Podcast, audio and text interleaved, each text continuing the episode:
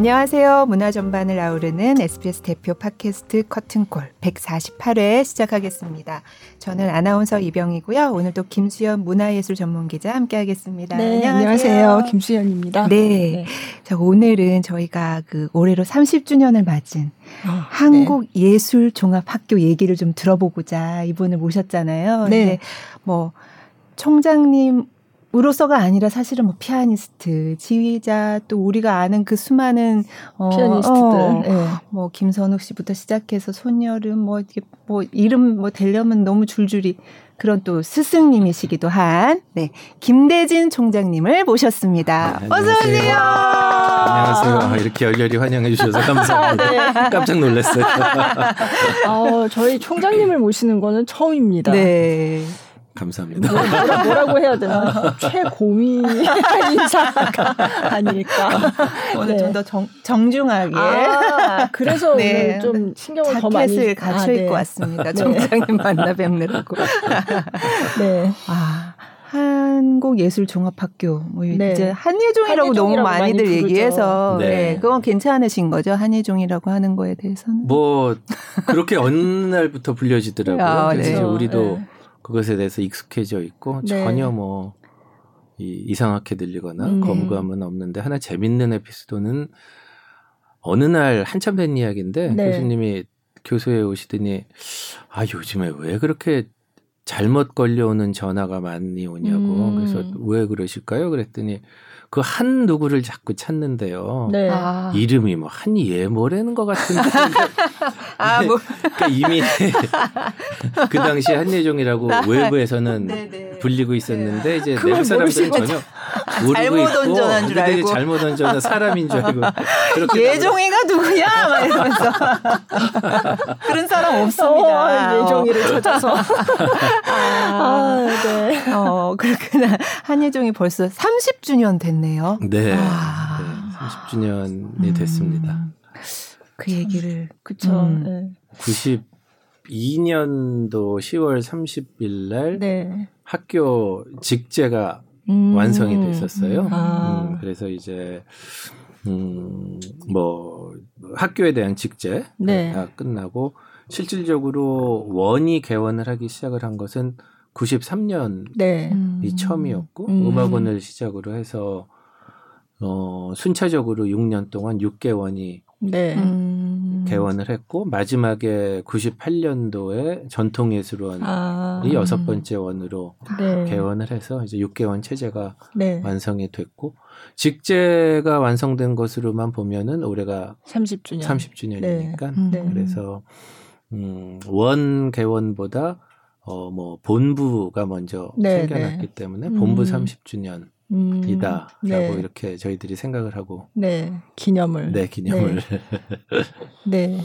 오시기 전에 여기 기다리면서 저희 회사 로비에 네. 그 지금 하고 있는 프로그램 음, 음 이렇게 음. 홍보하는 영상이 계속 돌아가는데 그거 보면서 사람 나올 때마다 아 우리 학교 학생, 아 우리 애들 어. 네, 네. 진짜 네, 그래서 많은, 많죠. 네, 네, SBS를 좋아하게 됐습니다. 아, 아까 6개월이라고 하셨는데 음악원 그리고 또두 번째 원이 연극원, 연극원. 세 번째가 네. 영상원, 네. 네. 번째가 무용원, 아. 다섯 번째 미술원, 네. 네 여섯 번째가 이제 전통예술원. 네. 그러니까 예술 전 분야에 걸쳐서 네. 이제 굉장히 우수한 졸업생들을 음. 많이 배출했고 지금도 또 우수한 학생들이 많이 가는 네. 학교가 됐는데 처음부터 이랬나요?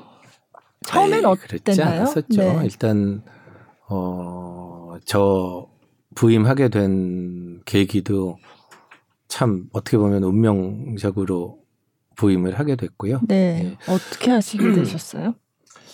그 제가 서울대 재학 하다가 외국을 갔는데 네. 이제 그때 배웠던 선생님이 오정주 교수님이셨는데 네. 네. 음 83년인가요? 4년 칼기 어머. 격추 음, 네. 그 비행기 안에 계셨었어요.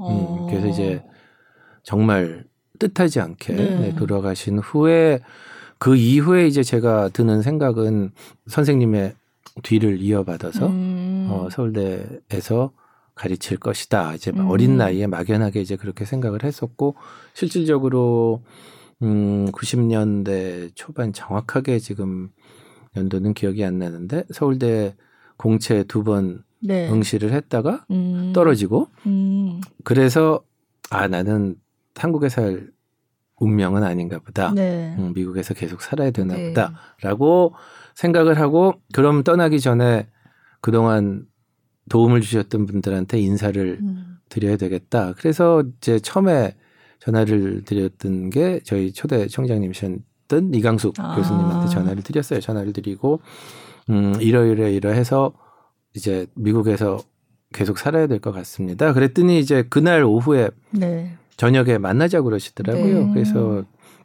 만나러 갔더니 얼마나 무섭게 저를 야단을 치시고 어, 어 그 어, 딴 데 그렇게 눈을 돌리고 그게 뭐 음. 하, 그러면서 야단을 치시고 어 이미 다른데 두 번 떨어진 사람을 교수로 받기는 어렵지만 지금 이 자리에서 정하면 받아주겠다. 오. 어. 당장 정하를 그러고 이제 너무 무섭게 물어봐.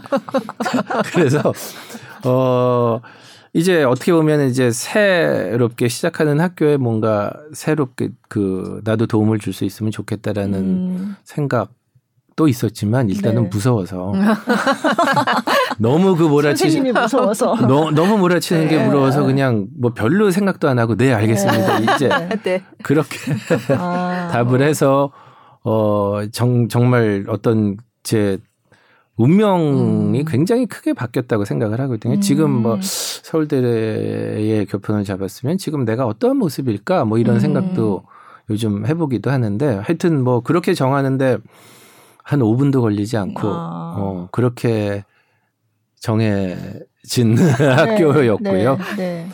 그러고 왔더니 뭐 연구실이라도 제대로 있나요? 다 음, 초창기라서 초창기니까 네. 빌려서 그때 어 예술의 전당 오페라하우스를 빌려서 네. 썼던 쓸 때인데 또 제 연구실은 거기 방이 없어 갖고 지금은 다 이제 비타민 스테이션으로 음, 어, 네. 바뀌었지만 음, 그 네. 전에 저 구석에 있는 자료관이라는데 아. 안에 들어가서 네.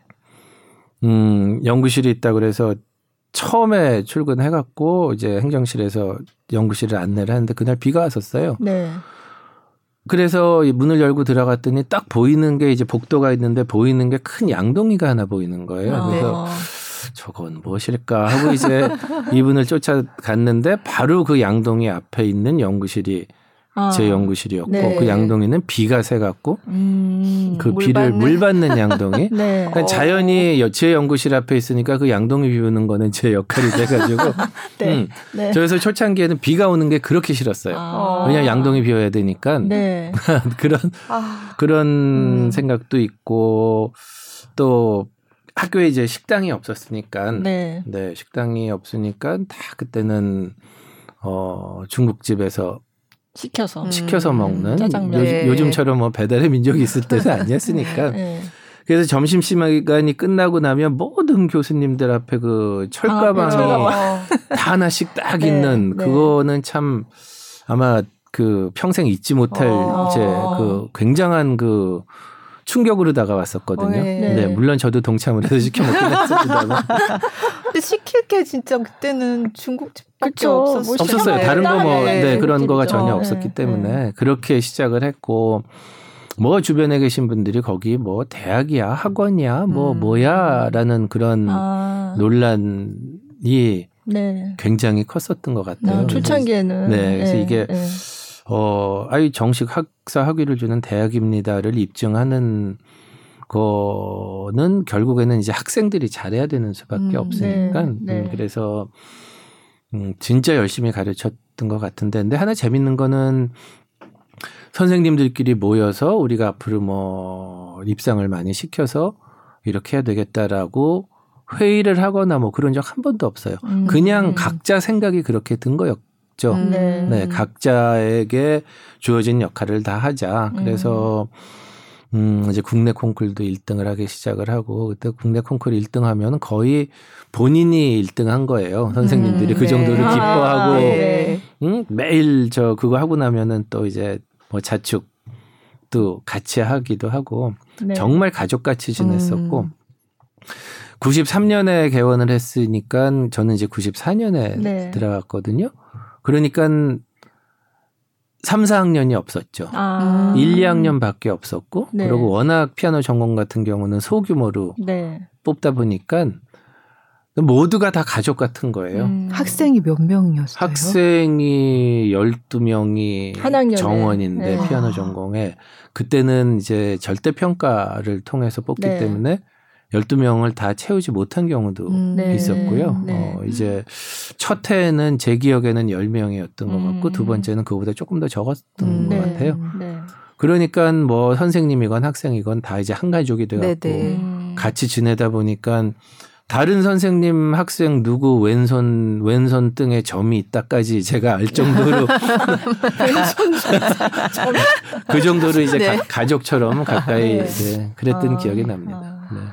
처음에 뭐 오래된 얘기지만 처음에 왜 이런 학교가 필요하다고 생각을 했, 을까요 네. 그 이제 초대 총장님이셨던 이강숙 총장님 네. 그리고 초대 문화부 장관 이어령, 이어령 장관님 네. 두 분이서의 어떤 그죠. 교감이 네. 음. 있었던 것 같고 어 초대 총장님 생각에는 아니 예술을 학교에서 연주자를 길러내야 되는데 네. 지금 그 당시만 하더라도 연주자 모두 다 음, 외국에서 유학 하고 음. 돌아와서 음. 활동을 하지 않느냐. 그런데 음. 유학을 가지 않고도 여기서 무대에 쓸수 있는 사람들을 음. 음. 교육을 해야 되는 것이 네. 그런 그 새로운 교육의 정책이 필요하다. 음. 이렇게 말씀하셨고 그 뜻이 이제 이 장관님하고 네. 어, 같이 합쳐져 갖고 문화부에 문화부 네. 산하로 어, 이 학교를 두게 되었죠. 네, 네. 음. 그러면 지금은 사실 어, 유학 안 가고도 콩쿨에서 우승하고 네. 뭐 이런 이제 사례를 굉장히 많이 봐서 그냥 어 한예종 출신이 음. 또 상을 받았나 보다 네. 하지만 그렇게 되기까지는 굉장히 많은 이제 그렇죠. 과정 그 노력이 있었을 것 같거든요. 네. 어떻게 하셨을길래 이렇게 됐을까요? 네. 그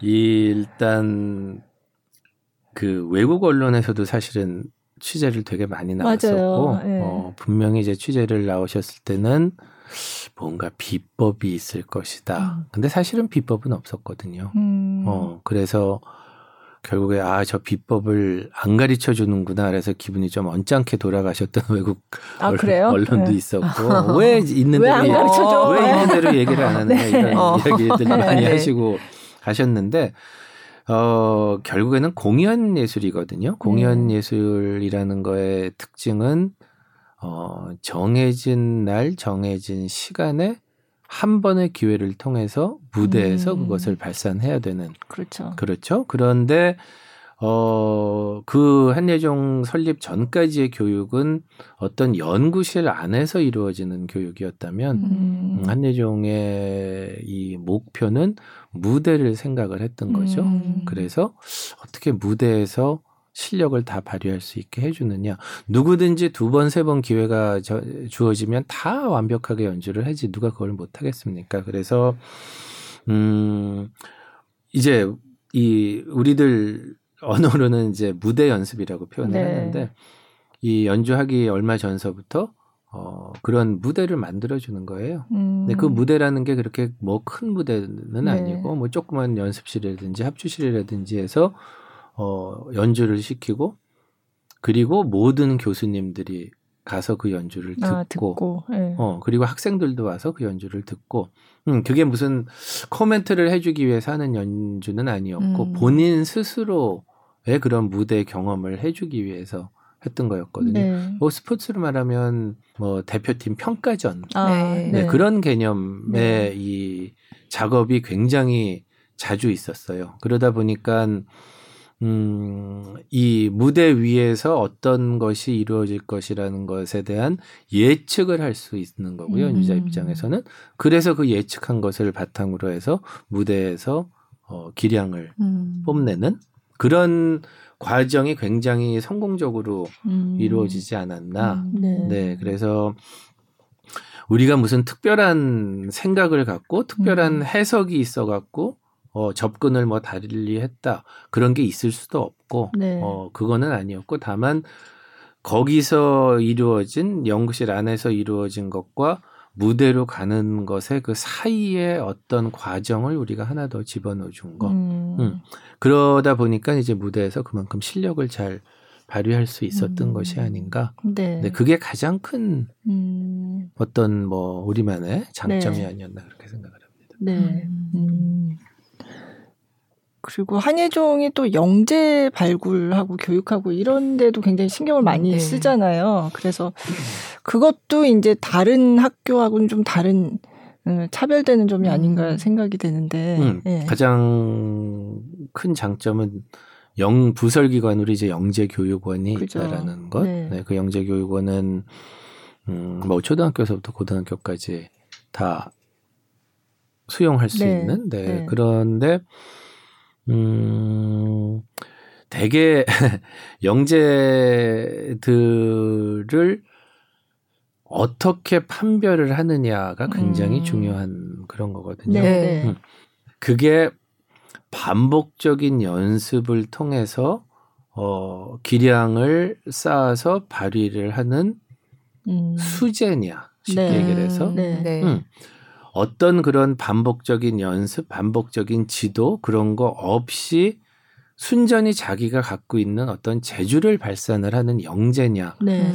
이거를 판별하는 게 굉장히 중요했고요. 네. 지금도 중요하고 네. 지금도 사실 어떻게 보면은 음, 영재 교육이 중요하다고 말을 하는 사람이 이런 얘기를 하는 게 조금 아이러니라고 생각을 하는데 아직도 영재와 아까 말씀드린 수재 와의 그 구분이 잘 안 돼 있는 상황이고 음. 또 실질적으로 구분을 하기가 어렵고 음. 음 그래서 어 초등학교 1학년 학생이 너무 훌륭한 연주를 해서 영재교육원에서 선발을 해서 네. 레슨을 하려고 해서 이제 첫 수업에서 만났더니 이 학생은 악보를 읽을 줄 모르는 학생이었어요. 아, 음. 그런 일이 있었어요. 그냥 그것만 계속 외워서 외워서 네. 이렇게 치는 아. 거였거든요. 그래서 결국에는 이제 그 학생은 뭐 몇 년 있다가 학교를 그만두는 경우도 음. 있었고 그러니까 어 그런데 잘 가다듬어지지 않고 잘 정리 정돈이 안 된 상태지만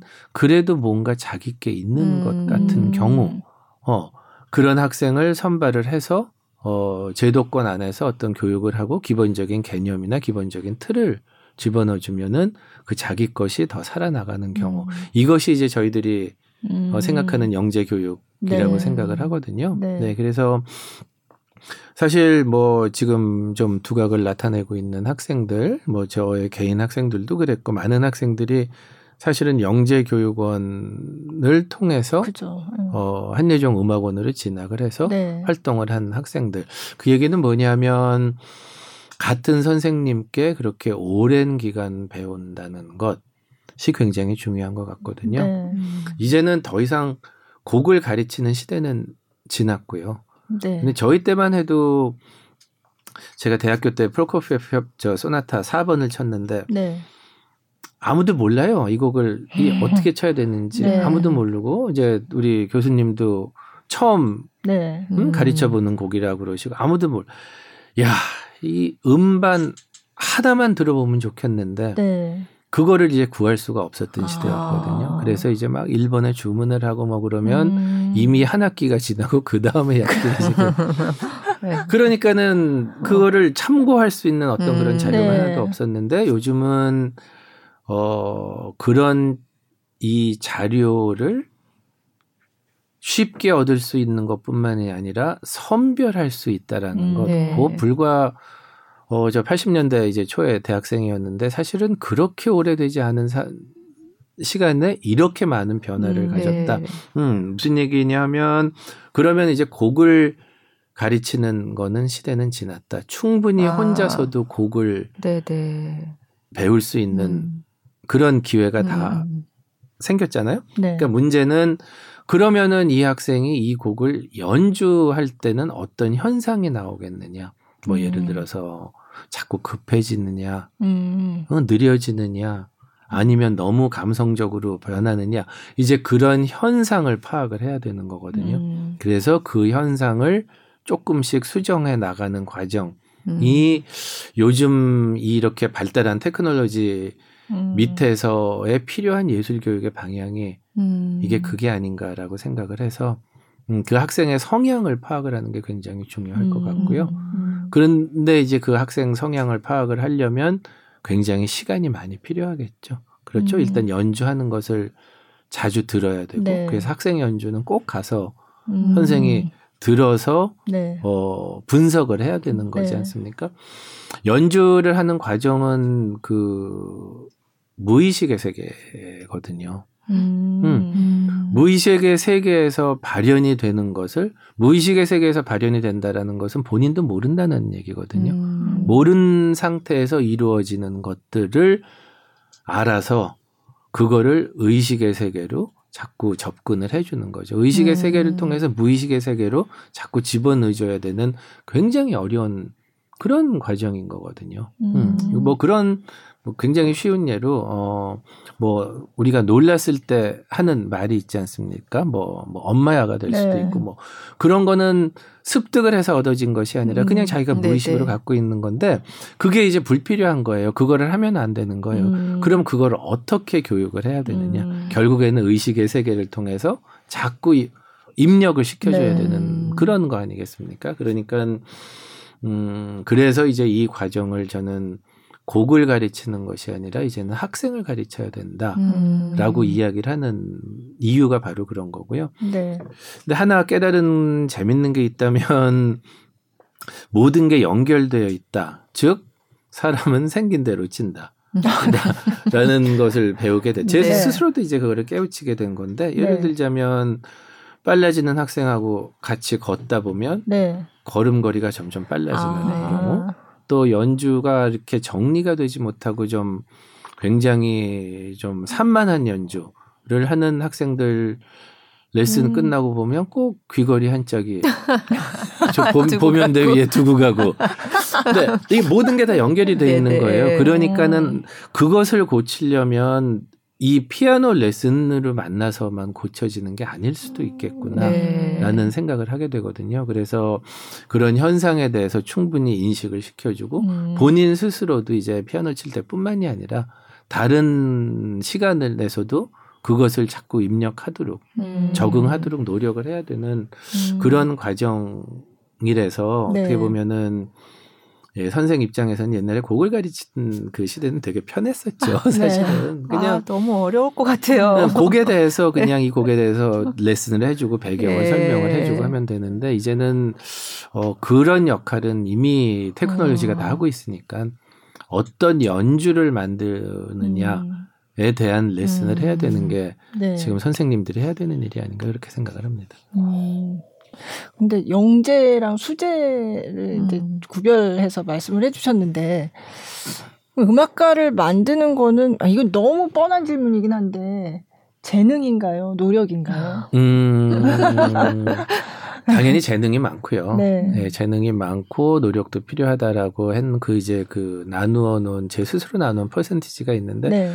자꾸 시간이 지나면 지날수록 재능이 더 필요한 것 같다라는 생각이 아, 들어요. 음. 음. 노력을 한다라는 것은 이 그 학생이 지금 뭐 어떤 나이에 있느냐, 네, 네. 응? 또 얼마나 쉽게 얘기하자면 철이 드느냐, 네. 응, 얼만큼 더 진지해지는 뭐 이제 음. 이런 거 하고 사실은 연관이 있는 거거든요. 네. 그러니까 어 누구든지 저도 마찬가지고 누구든지 연습하기 싫은 시간이 있었고 피아노 쳐다보기도 싫은 음. 시간이 있었고 또 누구든지 어 저 피아노가 나의 모든 것이고 음. 어나 저기에다가 모든 내 올인을 해야 되겠다라는 하고 싶다라는 생각이 드는 시기는 다 네. 누구한테든지 찾아오게 되는 건데 음.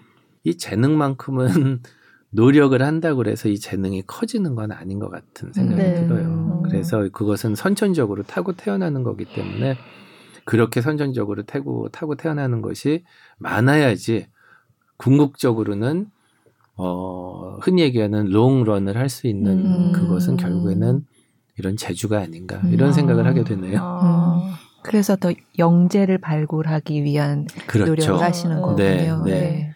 영재들이 대부분이 자기가 영재라는 거를 모르고 있는 경우들이 굉장히 많이 음. 있으니까 음. 문지영 같은 경우가 아주 대표적인 아, 그런 네. 예였거든요. 그래서 이 저희 영재교육원에서 운영하는 영재 아카데미라는 또 아, 네. 다른 프로그램이 있는데 거기를 통해서 들어왔는데 음, 처음에 안 됐어요. 어. 네, 시험에 안 되고, 네. 저도 이제 좋게 사실은.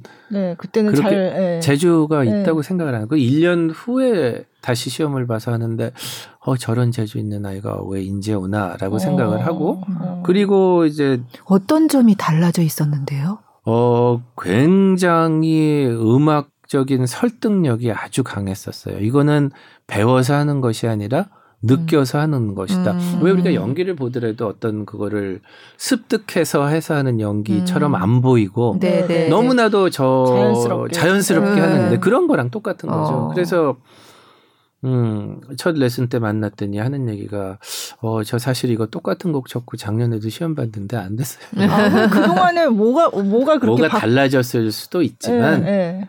저희들이 못 알아보지 않았겠습니까? 아, 그러니까 이제 아, 그런 실수를 또할 네. 수도 있고 네. 또그 한순간에 시험 보는 순간에 뭔가 아, 학생이 그렇죠. 소심해서 에, 에. 충분히 발휘를 못했을 수도 음, 있고 네 그거는 이제 네, 여러 네. 가지 이유가 그렇죠. 있지만 네 기본적으로 하여튼 그런 특별한 케이스도 있었고 아. 또 이제 너무나도 모든 그 선생님들이 대단한 영재다 라고 생각을 해서 뽑았는데 아까 말씀드린 이제 그 학생은 악보를 볼줄 모르는 아. 학생이었던 어. 그런 경우도 생겨나고 음. 네. 네. 그래서 꼭 드리고 네. 싶은 말씀은 영재는 네. 절대로 만들어지지 네. 않습니다. 음. 그런데 영재를 만들어질 수 있다라고 믿는 순간에 이제 어려움이 굉장히 네. 많이 생겨나기 네. 시작을 하는 거거든요. 그러니까 부모님이나 어 선생이나 가장 신경 써야 되는 것이 음, 영재인지 수재인지를 음. 아는 것이 굉장히 중요할 음. 것 같거든요. 수재는 네.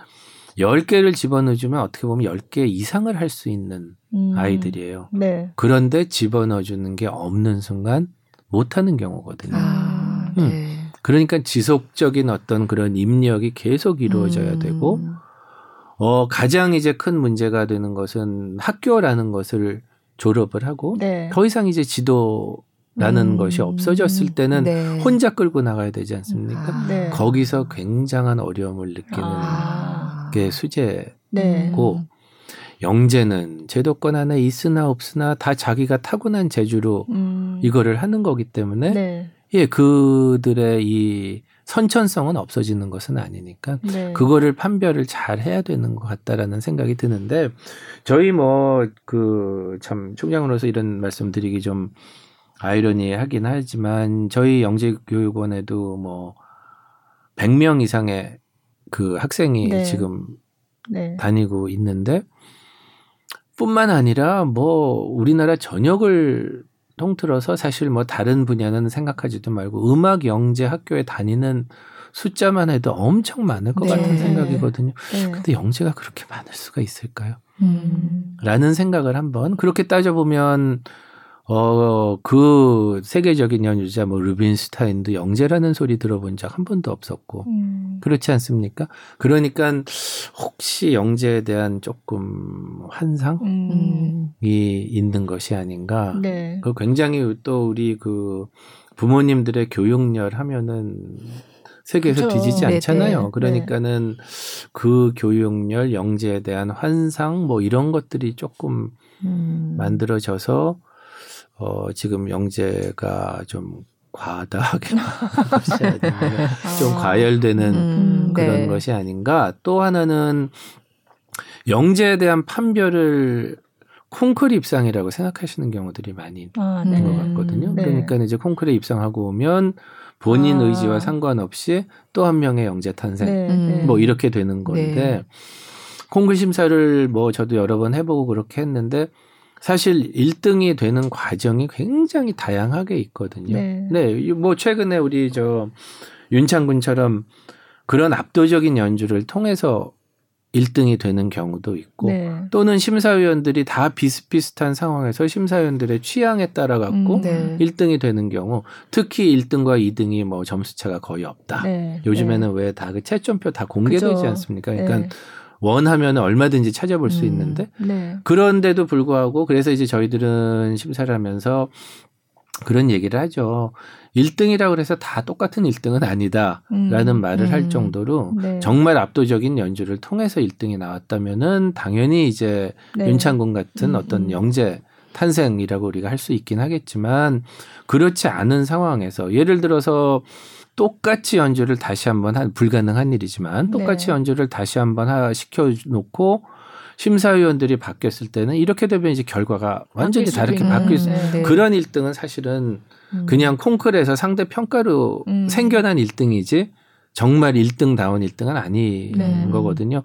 그런 상황에서도 영재 탄생 음. 뭐 이렇게 되는 거는 결국에는 그 본인을 불행하게 만들 수 네. 있는 거일 거기 때문에 네. 어, 영재에 대한 환상을 버리자. 그리고 콩쿨에 관해서 우리 조금 더 이제 앞으로는 무관심하자. 아, 응? 안 그래도 콩쿨 응. 여쭤보려고 음. 했었어요. 네, 네, 네, 네, 근데 사실 처음에 한예종은 이제 어 이렇게 학생들이 콩쿨에서 두각을 나타내면 그 자체가 뭔가 학교를 알리는 일이기도 했고 예. 필요 조건이었어요. 그렇죠. 예. 네, 그러니까 예. 저희들이 이렇게 어, 유학 안 가도 어, 되는 교육을 받을 수 있는 학교를 만들자 라는 것을 보여드릴 수 있는 그죠. 것은 사실은 예. 콩쿨 입상밖에 네. 없었거든요. 그래서 네. 참 많이 콩쿨에 입상을 했고 어, 우리 그때 이제 교수님들 어, 본인들은 아마 그렇게 말씀을 못 하시는데 그렇게 헌신적으로 가르칠 수가 없었거든요. 음. 그러니까 하루에 정말 뭐 서너 시간 네. 레슨 하는 것은 보통이고 뭐 네. 뭐 매일도 레슨들 하고 음. 또 어디 조그만 연주 있다면은 거기 쫓아가서 들어가고 네. 또 그거 네. 분석해서 하고 그런 헌신이 사실은 음. 밑바탕이 되었던 게 네. 사실이고 음. 네. 어 그런 결과로서 이게 보여지기 때문에 학교에 입지가 생겨난 것 네. 또한 사실이고 네. 그 당시에는 그렇게 할 수밖에는 없었고 네. 네. 하지만 제가 이런 말씀을 드리는 게 참 이상하다고 생각하실 수 있긴 하지만 그것이 교육의 목표이고 네. 본질은 아니라고 생각을 네. 하거든요. 그러니까 음. 우리가 초창기 시작해서 30년이 오는 동안 학교를 일정 부분 증명을 하고 또 진짜 유학을 안 가도 콩쿨에서 입상을 할 수 있다라는 네. 것을 증명하기 위한 어떤 그렇게 수단 중의 네. 하나라고 네. 생각이 됐었고 네. 그러니까 이제는 뭐 그것이 일정 부분 증명이 됐다고 할수 네, 네. 있으니까 음. 이제 아, 앞으로 남은 30주년은 30년은 음. 어떻게 우리가 비전을 세우고 음. 어떤 교육을 추구해야 될 것인가에 대해서 지금 굉장히 치열한 음. 그런 연구가 좀 필요한 상황이 아닐까 네. 이렇게 생각을 합니다. 음. 그렇게 음, 콩쿠르가 굉장히 사람들한테 관심을 많이 받는 그렇죠. 소재임은 네. 분명한데 근데 콩쿠르에 무관심해졌으면 좋겠다라고 말씀하시니까 네. 네. 그래야지 더이 네. 학생들이 음.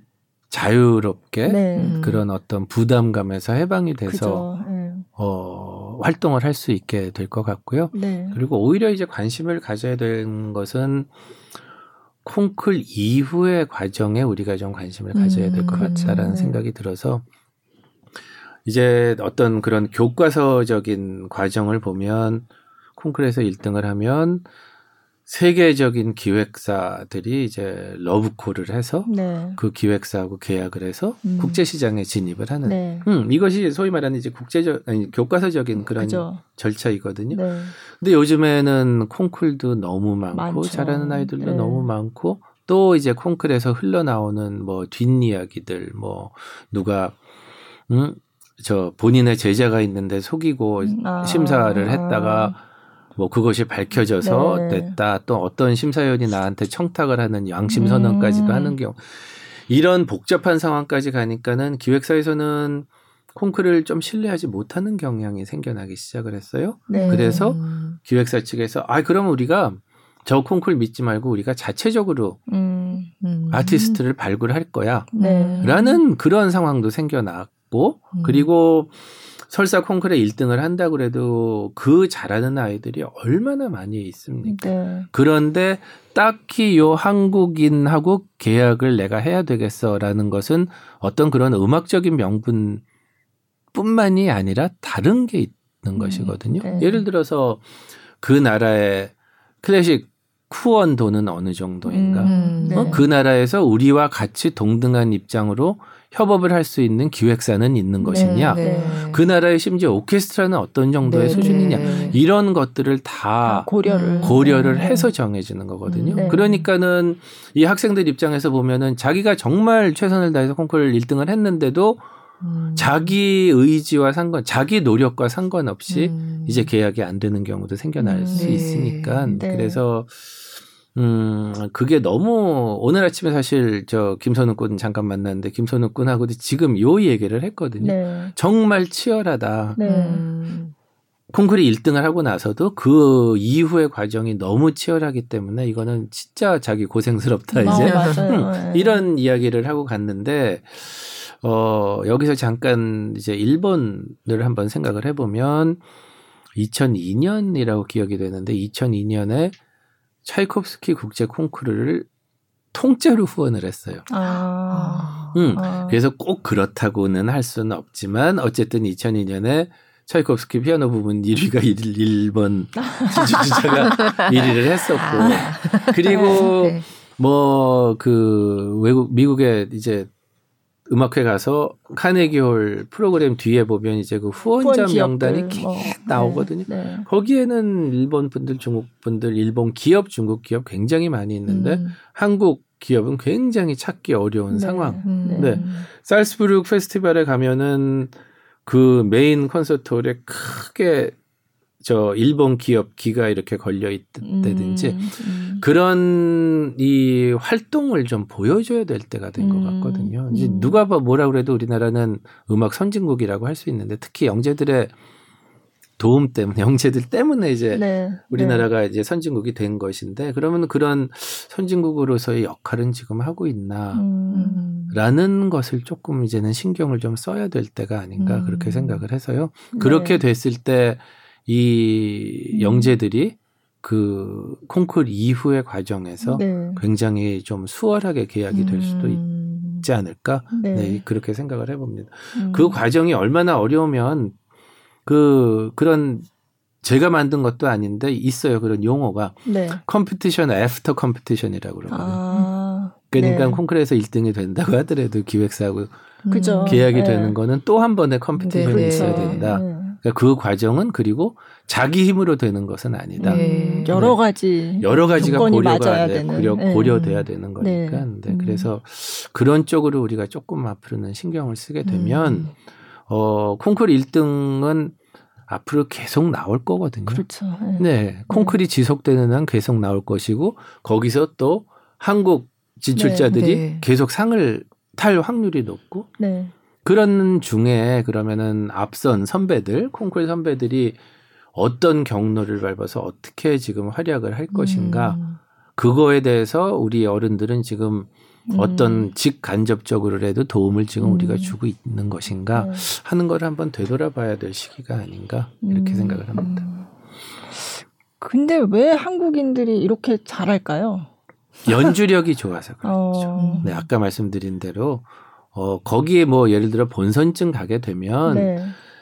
여섯 명 실력 똑같을 수 있어요. 네, 네. 음, 문제는 음. 그날 누가 연주를 잘하느냐가 아. 굉장히 중요한 거거든요. 네, 네. 어, 저는 뭐 전혀 잘 모르지만 예를 들어 이제 월드컵 오지 않습니까? 네. 페널티킥을 연습 때 실수하는 선수가 있을까요? 음, 없거든요. 음. 거의 다 성공을 할 건데 네. 이제 막상 실전에서. 겨, 실전에서 가면은 긴장도 네네. 되고 여러 가지 음. 변수가 생겨나기 때문에 실수를 하는 거나 마찬가지로 그 여섯 명 다 혼자서 연습할 때는 거의 완벽에 네. 가까운 연주를 음. 할 텐데 문제는 이제 무대에 올라가서 음. 어떤 연주를 하느냐가 음. 굉장히 중요하고요. 그런 면에서 연주력을 이렇게 갖춘 나라가 없을 정도로 한국 진출자들이 음. 연주력이 아주 단단하게 지금 만들어져 아. 있을 거예요. 일단 정신적으로 아마 우리나라 학생들을 따라올 정신력으로 그렇게 아, 무장된 아, 네. 는 없을 거고요. 완벽하게 무장이 돼 있을 아, 거거든요. 네. 네. 너무 무장이 돼 있어 갖고 걸어 나오는 거 보면 왜 저렇게 쟤는 화내고 나오니라고 음. 생각이 들 정도로 이 집중력이 대단한 아, 집중력. 집중력을 네. 갖고 있는 것이고요. 그 다음엔 아까 말씀드린 대로 이제 그 연구실에서 이루어지는 작업과 무대와의 그 사이를 연결시켜주는 그 브릿지를 음. 어, 제공을 많이 해줘야 되는 네네. 네. 건데 지금 되게 이 그것이 제도권으로도 제공을 되는 경우도 있고 네. 큰 역할을 하는 여러 가지 뭐 재단들이 그죠. 있지 않습니까? 네, 아, 네. 문화 재단들에서 그런 음. 연주 기회를 자꾸 아, 주고 네. 요즘에는 오케스트라에서도 네. 뭐 그런 학생이 있으면은 그런 뭐 네. 자그마한 음악회라도 음. 그런 연주 기회를 줘갖고 음. 실전 연습을 계속 음. 시켜주게 되는 음. 그런 경우.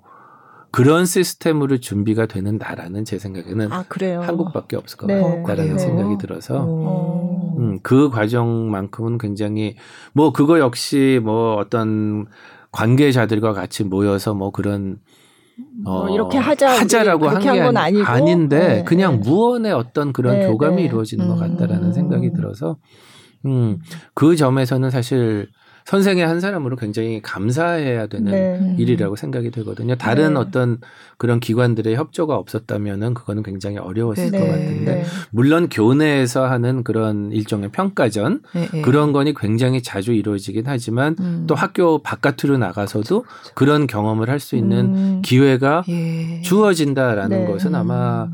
어, 전 세계에서 우리나라밖에 없지 않을까 아. 생각을 합니다. 그러면 콩쿠르 이전에 어떤 연주자를 키워내는 시스템은 굉장히 잘 돼 있는데 이제 콩쿠르 이후에 아까도 competition after 음, competition이라고 그렇죠, 하셨는데 그렇죠. 네. 그게 이제 숙제로 남아 있는 음, 거예요. 그게 남아 있고요. 네. 그거는 이제 그 본인들한테도 일정 부분 책임이 있습니다. 네. 왜냐하면 1등을 했다고 해서 자기가 어떤 완성이 된 건 아니지 아, 않습니까? 아, 네. 아직 더 성장하는 그런 과정에 있는 학생이고 네. 적어도 자기의 어떤 음악적인 어떤 이 목소리를 내고 음악적인 신념이 생기고 철학이 생길 때까지는 앞으로 더 많은 공부를 해야 되고 음. 경험을 해야 되는데 혹시 어떤 콩쿠르에서 1등을 한 이후에 본인이 어떤 목표를 이뤘다고 생각을 하는 아. 경우 그 학생은 더 이상 발전할 수 없다라는 음. 생각이 들어서 네. 일단 기본적인 어떤 그런 어, 수상을 하더라도 본인이 갖고 있어야 될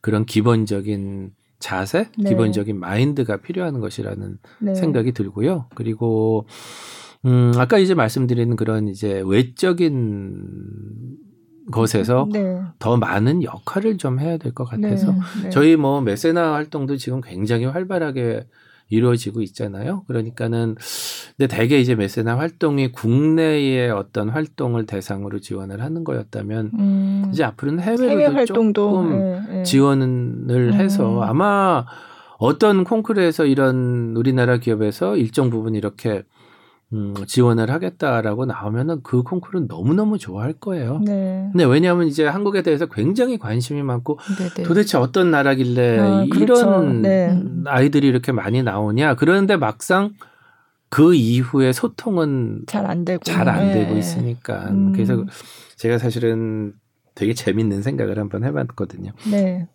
가정입니다. 네. 가정으로 조선 시대부터 가야금 콩쿠르이 있었어요. 네. 그랬는데 한 10년 전서부터 금발들이 와서 가야금을 듣기 시작을 했고 거기서 이제 잘하기 시작을 했어요. 그래서 상도 타기 시작을 하고 그러면은 이제 사람들이 참 기특해서 박수를 쳐줄 거란 말이죠. 조금 더 시간이 지나고 났더니 거의 금발 이 가야금 연주자들이 거의 막, 부대로 와서 예, 예. 막 상을 다, 다 가져가. 예. 다 가져가. 예. 그리고 나서는 아무 소식이 없어. 음. 그리고 몇 년 후에 다시 콩쿠리 열릴 때또 와서 군단이 와서 싹 상을 쓸어가. 그럼 우리나라 국민들이 느끼는 그 정서가 어떨까를 한번 음. 생각을 해봤거든요. 음. 그렇게 정확히 외국에서 느끼고 있고요. 네. 네. 그리고 저도 어떤 그 영국에 있는 콩쿠르 심사 갔을 때 음, 그 후원자들하고 같이 하는 시간이 있었는데 네. 어떤 후원자가 오더니 저한테 그런 얘기를 하더라고요. 아, 우리는 한국에 대해서 별로 아는 게 없어갖고 한국에 너무 피아노 잘 치는 아이들이 있다는 건 아는데 한국에도 산이 있니? 어, 어. 음, 그거 사실 안 좋게 그러네요. 비꼬아서 얘기한 거네요. 비꼰 네. 거였잖아요. 네. 그래서 저는 사실 굉장히 그걸 충격을 받아갖고 아 어쩌면은 이런 생각을 하는 인 것이 한국에 대한 정서일 수도 아. 있겠구나라는. 음. 그런 생각을 음. 해봤거든요. 그래서 그런 역할을 조금 더 많이 음. 해야 되는 거 아닌가. 네. 네. 그래서 그래서 이제 귀국한 다음에 너무 화가 나갖고 한국 소개하는 책자를 잔뜩 영어로 네, 된걸 네. 사갖고 보내드리기도 해요. 여기 산 있잖아. 네. 그랬더니 나중에 thank you 카드도 받고 아, 이제 그렇게 아, 했었는데. 아, 네. 네. 뭐 하여튼 이제 그런 어떤 좀 음악 선진국으로서의 음. 기여하던 방법에 네. 대해서 우리가 좀 네. 생각을 해봐야 되지 않을까 그렇게 어, 생각을 합니다. 어, 그렇구나. 네. 아, 이제 음. 스포츠는 사실 메달을 따면은 목표를 이뤘다고 할 수 있지 않습니까? 근데 그 이후는 뭐 그쵸. 네. 본인이 어떤 활동을 하느냐에 따라 달라지긴 하는데 음악에서 메달을 땄다고 수상을 했다고 뭐가 보장돼? 이거는 전혀 아니거든요. 네. 이들이 굉장히 정말 루빈스타인처럼 80이 되고 90이 될 때까지 인정을 받으면서 연주를 할 수 있는 그 경로를 우리가 좀 도, 도움을 줘야 될것 네. 같은데 지금은 너무 콩쿨에만 모든 음. 것이 달려 있지 않나. 음. 음. 바라보는 사람들의 시각, 네. 특히 더 걱정스러운 거는 본인들도 어떤 네. 콩쿨에만 이 자기의 어떤 것을 결정을 한다라고 음. 생각을 하고 있지 않나. 라는 음. 좀 음. 네. 제가 A형이라서 좀 걱정이 많아서. 네. 네. 그런 우려를 네. 좀 하게 됩니다. 이제 잘한다는 거 인정받았으니까 이제 그 그러니까. 다음을 그렇죠. 예, 네. 생각할 시기네요. 그렇죠. 음. 그렇구나. 그럼 그, 그동안에 정말 많은 제자를 키웠는데, 좀, 뭐 아까 김선욱 씨 얘기도 했지만, 그런 뭐 상 받고 잘한 그런 사람들은 뭐가 다른가요? 그때 뭐 다르지, 나 얘는 좀 다르구나. 얘는 좀 특별하다. 이런 걸 좀 느끼. 아니, 그러니까 모든, 있... 모든 면에서 네. 다른 거죠. 일단 네. 기본적으로 습득력은 뭐 대단하고, 음. 그러니까 세 곡을 갖다 줘도 네. 몇달 걸리는 것도 며칠 만에 아. 다 자기 거를 만들어주고 그리고 이제 무대 나가서 연주력이 좋은 거 이상으로 무대에 빨리 나가고 싶어서 막 설레이고 아. 음 거기 가서 빨리 연주를 하고 아. 싶고 그 다들 떨기 바쁜데. 아 그래요. 네, 네. 그런데 이제 빨리 나가고 싶고 음, 네. 어 아마 선욱이었던 것 같은데 음, 무대에서 그 라이시 자기를 비춰주는 그거 엄청난 쾌감을 느낀다. 뭐 옛날에 그런 아, 말을 네, 맞아요. 네. 네. 네. 그러니까 이제 그런 그 뭐 무대가 두렵거나 그런 아. 거 전혀 없는 것인데 그런데 이제 우리 저 리어령 장관님께서 그런 말씀을 하셨잖아요. 음, 이 음악에 재주 있는 아이들은 불쌍한 아이들이다. 왜요? 뭐가 좀 모질라서 음악을의 재주를 갖고 있다라고 말씀을 아. 하셨. 저도 이제 사실 처음에는 그 이해를 잘 못했는데 아. 음악 활동하는 거 이외의 것을 보면은 굉장히 부족한 부분이 너무 많이 있거든요. 아, 음. 그런가요? 네, 그러니까 네. 평, 보통 사람들이 잘 이해 못하는, 음. 어, 왜 저거를 모를까? 왜 저게 이해가 안 될까? 음. 뭐 아주 좀 특이한 행동들 이제 그런 것을 좀 해요. 음. 팬들이 그래서 아, 그래요? 네. 뭘까? 그래서 뭐 저는 좀 이제 그거를 이렇게 좀 돌봐주는 네. 네 그러는 역할 그리고 또 영재들의 또 하나의 특징은 음, 연습하기 싫어하는 거. 아 그래요? 네, 워낙 어, 재주가 워낙 그냥 잘하니까 쉽게 음. 되니까 그것에 대한 아. 음, 음 이 연습을 그렇죠. 안 하거든요. 음. 그런데 이제 잘 칠 수는 있지만 무대 위에서의 전달되는 전달력을 따지게 되다 보면 본인이 그런 고통이 없으면은 전달할 수가 없는 음. 거거든요. 네. 그렇잖아요. 아무리 연기를 잘한다 그래도 자기가 아파보질 않았는데 어떻게 그 아픈 연기를 음. 하겠어요? 그러니까 진짜 아팠던 사람이 그런 연기를 더 잘할 네네. 수 있는 거나 마찬가지로 그런 연습을 통해서 좀 어려운 시간을 가져야 되는데 네. 그런데 이제 연습이 너무 쉽게 되니까 싫은 거예요. 음. 그래서 음 다들 아 그 학생들을 키우면서 어떤 뭐 특별한 것이를 했냐라고 물어보면서 굉장히 좀 뭔가 멋있는 말을 기대를 하시는데 네. 음 있는 그대로 말씀드리자면 저는 걔네들 연습시킨 거. 음. 음 무섭게 연습. 무섭게. 무섭게. 무서우셨다고. 네. 네. 네. 그렇게 뭐. 알려져 있어요. 호랑이. 네, 또 호랑이 선생님 뭐. 네. 네. 네. 그거 이제 무섭게 하는 이유가 뭐 다른 그렇게 안 해도 얼마나 잘 칠 수 있는 학생들이에요. 그렇지만 어 음. 연습을 계속 통해서 음. 네. 연습을 통해서 분명히 뭔가 얻어지는 것이 있을 것이고 이 무대 위에서의 전달력도 훨씬 더 생기는 음. 그렇기 때문에 근데 너무나도 잘할 수 있는 거를 자꾸 연습을 하려니 얼마나 싫겠습니까? 아. 저는 뭐 영재가 아니라서 이제 그거는 이해를 머리로밖에 이해를 못 하는데 네 그래서 이제 연습시키려고 네. 어, 좀 무서운 짓을 좀 했었죠. 네. 그러니까 재능이 제일 중요하긴 한데 결국은 연습 없이 노력 없이는 그 재능만 가지고는 안 된다. 그런 거죠. 과정을 경험해야 된다는 거죠. 되는, 그렇죠. 네. 네. 네. 아, 그렇구나. 요즘 가장 바쁘게 총장님을 바쁘게 하는 일은 뭔가요? 가장 신경 쓰시는 일. 네. 가르치는 네. 일은 안 하시고. 이 질문이 나올 것 같았는데. 네. 그 학교의 어떤 그 이 법적 근거를 만들어야 되는 상황이어가지고요. 아, 네, 저희가 이제 네.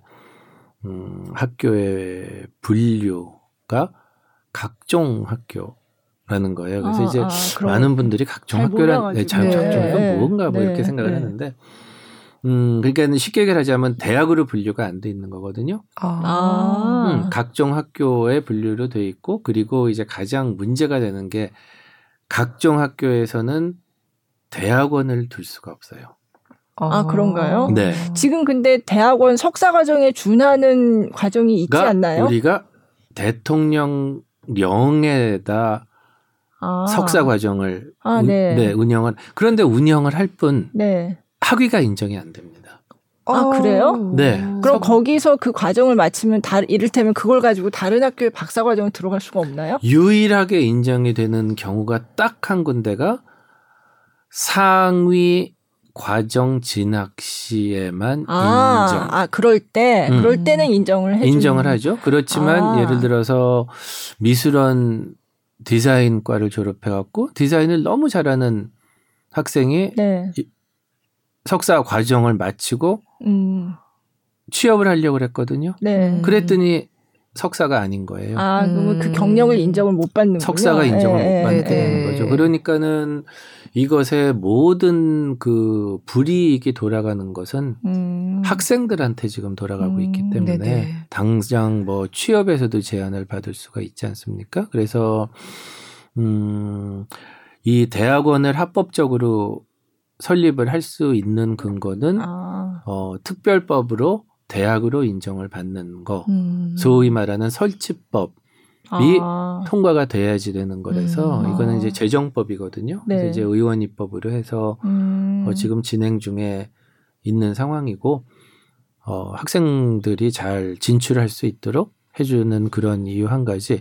또 두 번째는 음, 우리 초대 총장님이 유학 갈 필요 없는 학교를 만드시는 음. 것이 목표였다면은 이제 저는 어, 초대 총장님의 뜻을 계승을 해서 어, 유학 오는 학교를 만들고 싶은 생각이 있어요. 네. 네.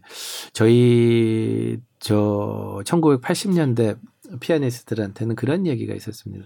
너 피아노 배우고 싶으면 모스크바로 가야 돼. 라는 음. 말이 있었거든요. 그러니까 모든 잘하는 학생들, 선생님들이 다 모스크바에 있었던 거예요, 그 네. 그 시간.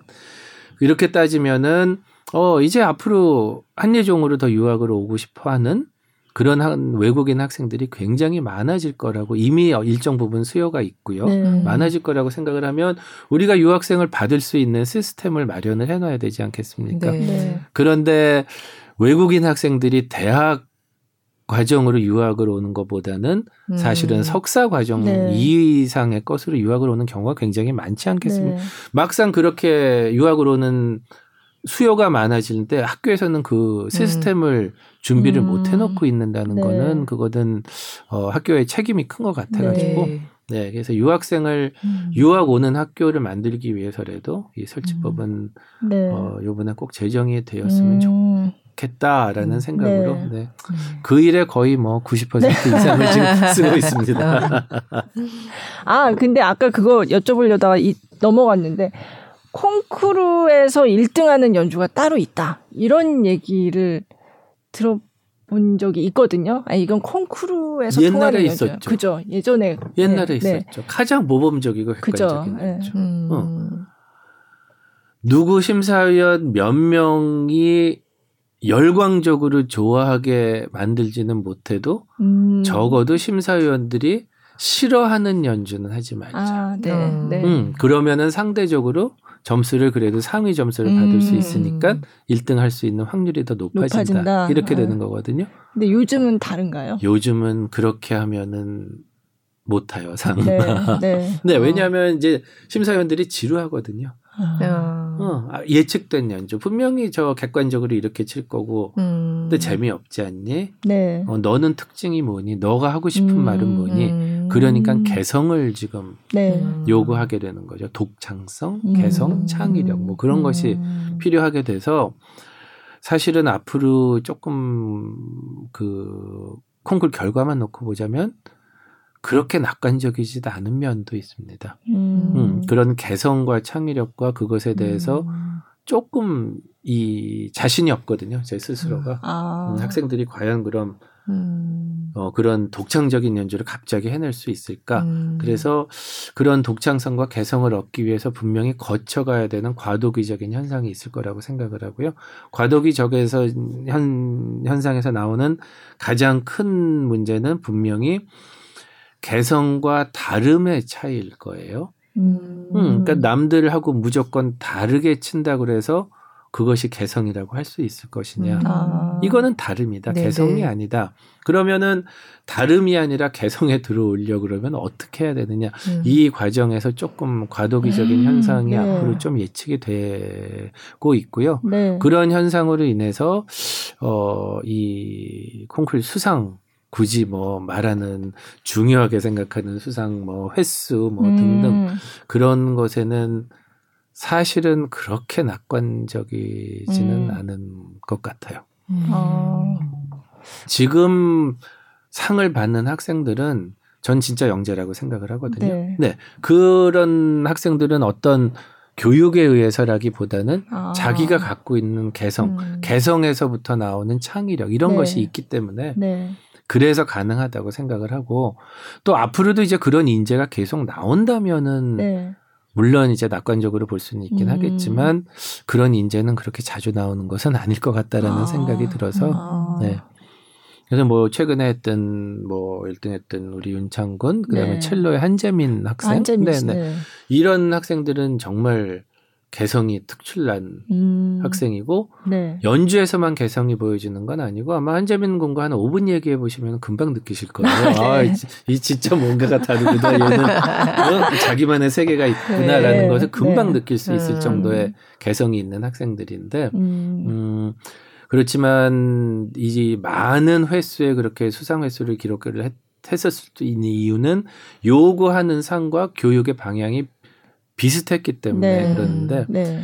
만약에 요구하는 상이 개성과 창의력을 요구하는데 교육의 방법이 굉장히 객관적이고 어, 모범적인 연주를 지금 추구하고 있다면 거기서 분명히 어떤 오차는 생길 수 있지 않을까라는 네. 생각을 해서 이제 뭐 선생님들께서도 어, 저를 포함해서 어, 저는 사실 학교 일 맡기 전까지 제가 어떤 이야기를 입버릇처럼 했냐면 네. 사람들이 잘 안 믿어줬지만 아 어떻게 가르쳐야 될지 모른다고 얘기를 했어요. 그런 음. 생각이 들었어요. 갑자기 그래도 나름 가르친 경험이 어, 있는 네. 사람인데 네. 언, 이런 개성과 창의력을 생각을 하기 시작을 했더니 어떻게 가르쳐야 될지를 모르겠는 거예요. 음. 그래서 개인적으로는 어떤 벽에 부딪힌 그런 상황이었고. 아, 그래요? 네, 네. 그랬는데 이제 학교 일을 시작하게 되긴 했지만 그래도 이제 지금 어 모여서 이야기하고 다 안 했지만 모든 선생님들이 저는 음. 저와 비슷한 고민을 하고 있을 음. 거라고 지금 믿고 있거든요. 네, 그래서 어떤 그 뭐 해답을 찾을 수 있기는 어렵겠지만 그래도 우리가 그런 창의력 인재 창출에 어떤 비슷한 값까지 가기 위해서는 조금의 어, 그런 과정이 좀 앞으로 네. 있지 않을까 그렇게 네. 생각을 합니다.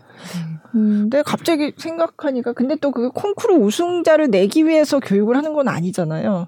음, 아니죠. 네, 네. 네 그거는 전혀 아니고 네.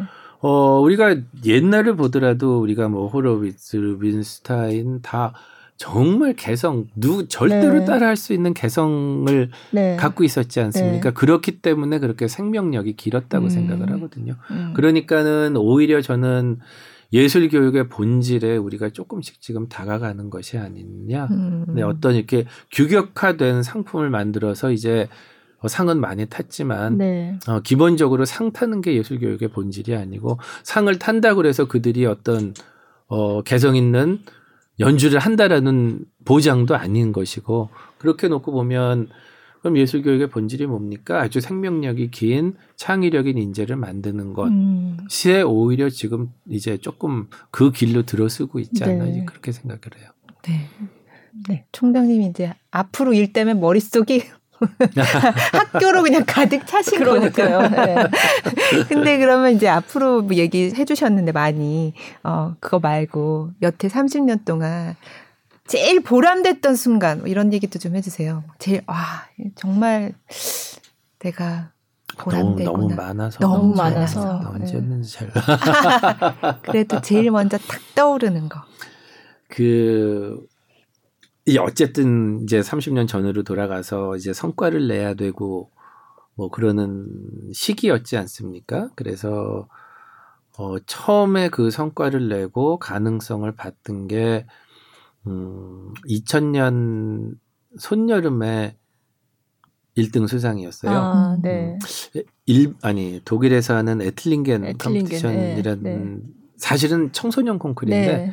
그 청소년 콩쿨이 유명하게 된 이유는 1회 대회를 랑랑이 1등을 했어요. 아, 네. 음, 그래서 그 이후로부터 이제 제주에 있는 청소년들은 네. 다 거기에 모이는 그래서 진짜 청소년들의 등용문이다라고 어 인정을 받는 콩쿨이었는데 음, 그 거기서 1등을 받은 거서부터 뭔가 굳이 좀 표현을 쓰자면 역사든 시작이 된 것이 아, 닌가라는 아. 생각이 들 정도로 그건 이제 저 개인한테뿐만이 아니라 이 모든 선생님들 모든 네. 이제 구성원들한테 어 이게 진짜 가능해지는구나라는 음. 것을 알게 해준 그런 아. 계기였던 것 네. 같아요. 네. 그래서 이제 초창기에 가장 크게 제가 음. 그런 음, 느꼈던 것이고 그리고 뭐 가장 이제 최근에 일은 어, 제가 학교 일을, 어, 작년 8월 말에 시작을 했거든요. 네. 음, 그런데,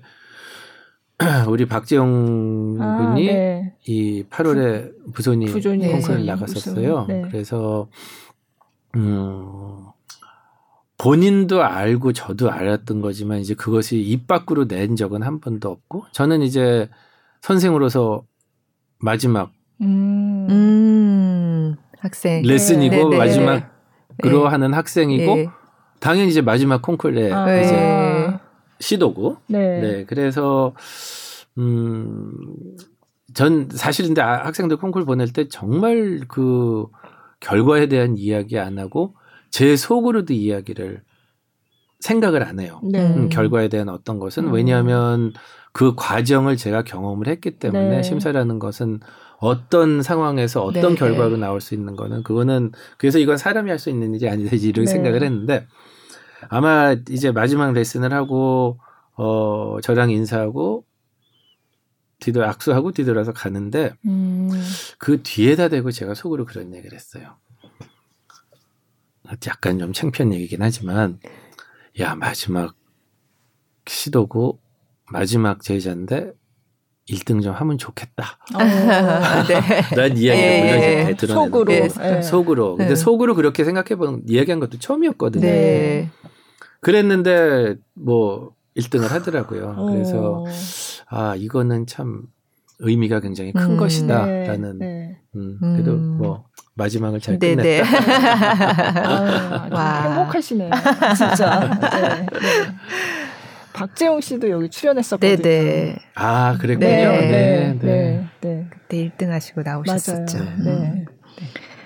아, 오늘 뭐 모시고 진짜 한예종의 역사와 네. 아, 앞으로의 또 생각에 대해서 많이 말씀해 주셨는데 뭐 총장으로서 말고 개인으로의 뭐 앞으로의 계획이나 또 바람 같은 거 있으실 수 있잖아요. 아, 이제 저도 이제 슬슬 그런 것을 저 자신한테 물어봐야 되는데 지금 그런 거를 생각할 여유는 아직 없는 것 같아가지고.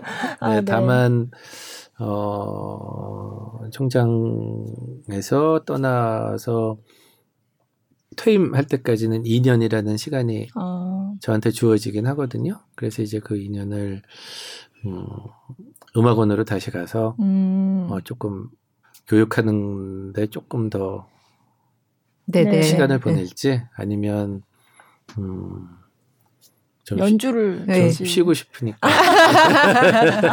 나 아까 계속 예술가 아니시라고. 네, 아 이제 그게 저희 이제 아쉬움에 대한 표현이기도 네. 하고요. 네.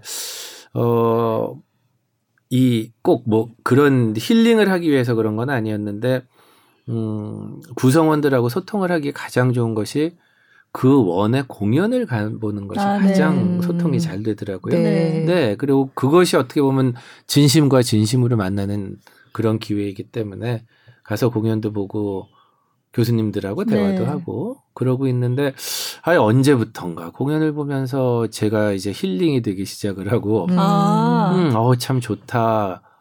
그러다가 이제 음악원 공연을 가서 연주를 보면 아 쟤네들 참 부럽다 이런 생각을 해서 아. 아 그러고 나서 좀 저를 돌아봤더니 재밌는 일들이 생각들이 많이 지나가더라고요. 음. 저는 아주 음악 듣는 거를 너무 싫어했어요. 아 그래요? 계속 이제 학교 들어간과 동시에 나올 때까지 계속 음악을 들어야 아, 되는 사람이기 때문에 네. 그래서 일로 들어야 되니까 아. 일로 들어야 되는 거기 때문에 뭐 운전을 한다든지 집에 혼자 있을 때라든지 하여튼 음악 소리가 나는 게 정말 싫었고요. 아, 정말. 어. 정말 싫었던 건 이제 그 식당 가서 밥 먹을 때 음악 나오는 거는 아. 특히 비발디 사계. 그게 그게 정말 싫었는데 네. 아 요, 요즘은 음악을 좀 듣고 싶어져요. 음. 아 그래서 이제 출퇴근길에도 좀 이제 음악을 들어야 되고 다시. 그렇게 음악을 듣기 싫어했던 사람이 어. 아 음악을 찾게 되는구나라는 네. 이제 아참 네. 아이러니하네. 네. 음악을 하신 분이 근데 또그 일로 음악을 듣는 거는 싫어하게 네. 되고 그렇죠. 네. 자꾸 네. 일이 떠오르시겠죠. 그렇죠. 노래를 네. 들으면. 아, 그 거는 아니, 근데 저는 이제 네. 음악을 들으면 그 음악만 들어야 됐던 사람이지 않습니까? 네. 그러니까 이제 다른 거를 하면서 음악을 듣는다는 건 사실 그죠. 되게 저한테 어려운 과정이었는데. 아. 근데 그게 좋더라고요, 요즘엔. 뭐 다른 왔다 갔다 하면서도 음악 네, 듣고 뭐 네. 해서 뭐 좀 대리 만족을 하고 있습니다. 그럼 이제는 비발디 사계 나오는 데 가서 밥 먹어도 괜찮아요. 뭐 더 잘 맛있지 않을까요? 아, 비발디 사계 좋은 곡인데. 네. 아, 네. 알겠습니다. 아, 네, 너무 네. 재밌었어요. 음, 아, 네. 뭐 마지막으로 못 하신 말씀 있으시면 뭐, 다 쏟아본 것 같은데. 네. 네. 아, 한국예술종합학교 30주년을 맞아서 오늘 김대진 총장님 모시고 많은 말씀 들어봤습니다. 나와주셔서 네. 정말 감사드리고, 네. 앞으로의 또 한국예술종합학교의 미래를 위해서 저희도 응원하겠습니다. 감사합니다. 감사합니다. 네, 네. 감사합니다.